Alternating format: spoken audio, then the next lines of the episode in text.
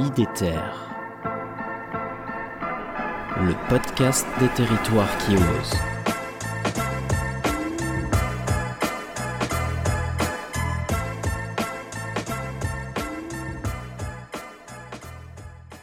Si j'avais un conseil à leur donner, c'est de se former. Oui.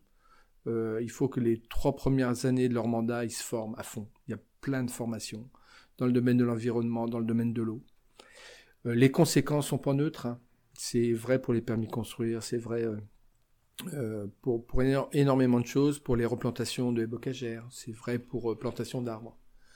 Faut qu'il aujourd'hui, euh, un élu devrait avoir une formation au moins de six mois avant de prendre le mandat.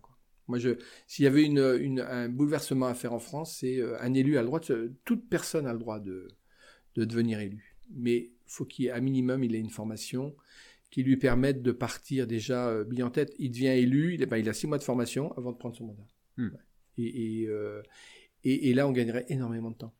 Et, euh, et ce qui ferait que, ce qui ferait que ça deviendrait aussi des, des, des garants par rapport à, par rapport à l'avenir. Après, euh, chacun garde sa politique hein, en fonction de, de son, son histoire. Mais au moins, euh, voilà. J'étais encore à la réunion hier.